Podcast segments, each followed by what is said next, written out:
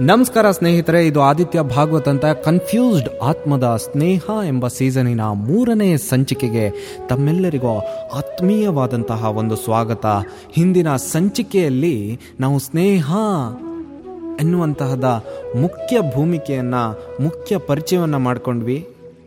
And ಈ ಸಂಚಿಕೆಯಲ್ಲಿ ನಾವು ಸ್ನೇಹದಲ್ಲಿ ಫಸ್ಟ್ ಇಂಪ್ರೆಷನ್ ಎಂಬ ವಿಷಯದ ಬಗ್ಗೆ ಮಾತನಾಡೋಣ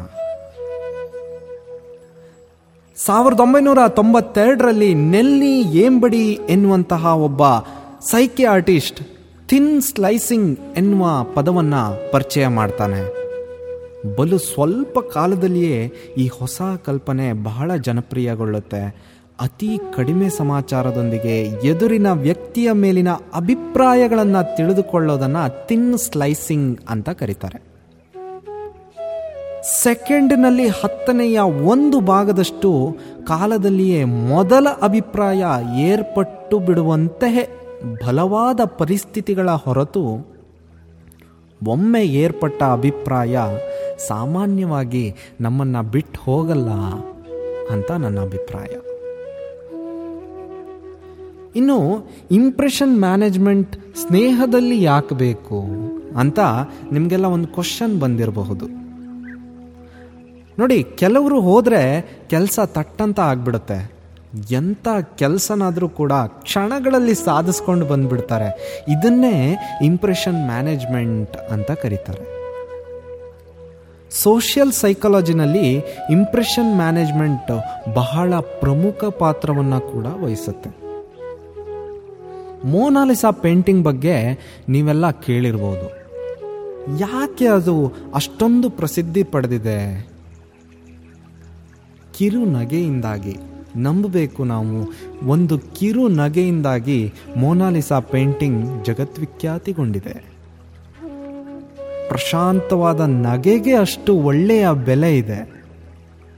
ಹಾಗಾಗಿ ಮುಖದ ಮೇಲೆ ಯಾವತ್ತೂ ಮಂದಹಾಸವನ್ನು ಸದಾ ಇಟ್ಕೊಳ್ಳಿ. ನಿಮ್ಮ ಮೇಲೆ ನಿಮಗಿರುವ ನಂಬಿಕೆಗೆ ಈ ಕಿರುನಗೆ ಪ್ರತ್ಯಕ್ಷ ಸಾಕ್ಷಿಯಾಗಿ ಪರಿಣಮಿಸುತ್ತೆ. ಫಸ್ಟ್ ಇಂಪ್ರೆಷನ್ನಲ್ಲಿ ಕಿರುನಗೆ ಉಡುಪುಗಳು, ಆಂಗಿಕ ಭಾವ, ಮಾತಿನಲ್ಲಿ ಮೃದುತ್ವ, ಪ್ರಾಮುಖ್ಯತೆಯನ್ನು ವಹಿಸುತ್ತೆ. ಇಂಟರ್ವ್ಯೂ ಕೊಠಡಿಯೊಳಗೆ ಹೋದೊಡನೆ ಅಂಕಗಳಿಕೆ ಫಸ್ಟ್ ಇಂಪ್ರೆಷನ್ನಿಂದ ಅಂತ ಹೇಳ್ತಾರೆ. ಹಾಗಾಗಿ ಇಂಟರ್ವ್ಯೂನಲ್ಲಿ ಈ ಫಸ್ಟ್ ಇಂಪ್ರೆಷನ್ ಅನ್ನೋದು ತುಂಬ ಪಾತ್ರವನ್ನು ವಹಿಸುತ್ತೆ. ಎದುರಿನಲ್ಲಿರೋರಿಗೆ ನಿಮ್ಮ ಮೇಲೆ ಒಳ್ಳೆ ಇಂಪ್ರೆಷನ್ ಉಂಟಾಗಬೇಕು ಅಂತಂದರೆ ಈ ಕೆಳಗಿನ ಸಂಗತಿಗಳು ಸಹಾಯ ಮಾಡುತ್ತೆ. ಇದರ ಜೊತೆಗೂ ಬಹಳಷ್ಟು ವಿಚಾರಗಳು ಇದೆ ಕೂಡ. ಆದರೆ ಈ ವಿಚಾರಗಳಂತೂ ಖಂಡಿತ ನಿಮಗೆ ಸಹಾಯ ಮಾಡುತ್ತೆ. ಒಂದನೇದು ಶೇಕ್ ಹ್ಯಾಂಡ್ ಎರಡೂ ಕೈಗಳನ್ನು ಸೇರಿಸಿ ಮನಪೂರ್ವಕವಾಗಿ ಕರಚಾಲನೆ ಮಾಡಬೇಕು.